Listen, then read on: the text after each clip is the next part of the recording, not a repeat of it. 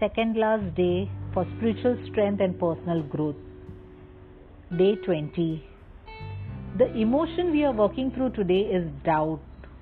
It is a state of conflict regarding the acceptance of truth, the onset of mental, emotional, and spiritual weakness, the absence of trust.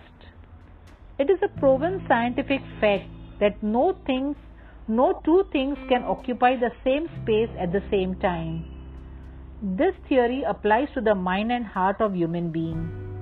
Where there is trust, there cannot be there can be no doubt. The moment doubt enters, trust has disappeared. You cannot believe and doubt. To believe is to know, understand, and accept the immutable truth. The truth does not change. The truth cannot be altered. When there is total unquestioning reliance on the truth, there can be no doubt.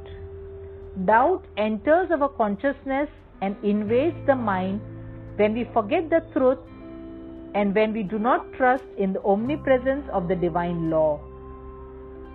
Doubt is bred in the mental state of attachment or emotional investment in the outcome. When we have a fixed idea of how things should be and how we want them to look, we become doubtful that we will get what we want. The doubt stems from our beliefs, many of which hinge on our thoughts and feelings of unworthiness. When we believe we are not worthy of having what we want, we doubt that we can or will receive it.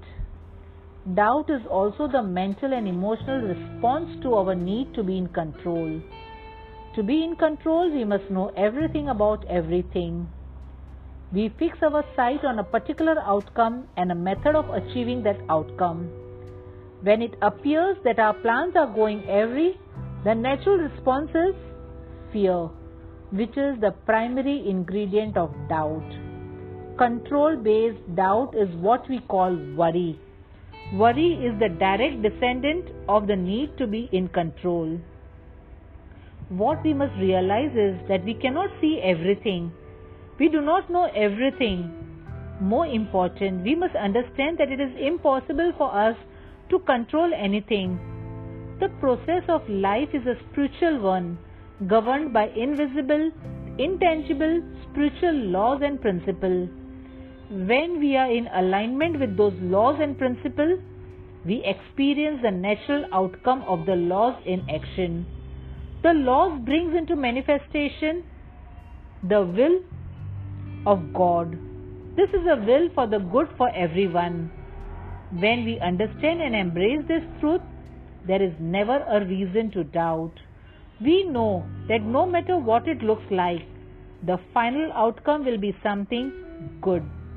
We attract into our lives that which we focus upon with the strongest intent. Unfortunately, most of us do not monitor our thoughts and therefore have no idea of what we are thinking about most of the time.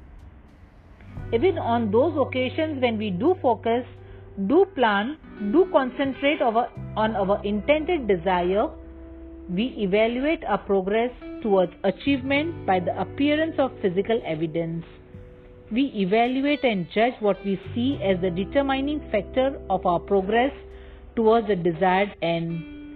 When one determined element fails to appear as we have determined it should, we doubt ourselves and our progress.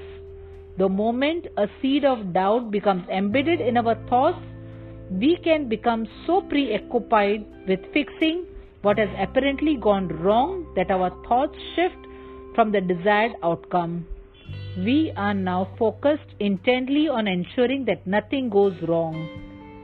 Foretelling wrong rather than desired intent becomes the focus.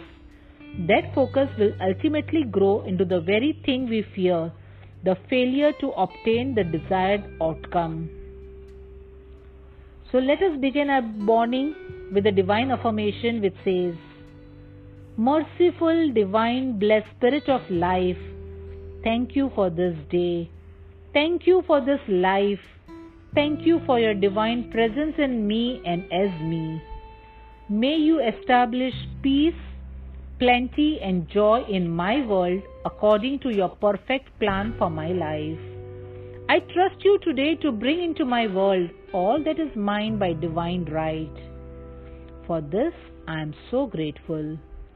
Amen, and so it is. Let us recap. God is in control. When there is trust, there is no doubt. Trust is more powerful than doubt. When there is a worry, there is a struggle for control. What I focus upon with good intent must come into being. The universal spirit of joy, whose desire it is for me to have an abundance of everything good. So God is in control. Trust Him completely and release your doubt. Open up your journal, Divine Doubt. Today I found myself worrying about. Second, I struggle to be in control because. And the last, I realize I can trust the process of life because. Divine doubt, divine doubt, divine doubt.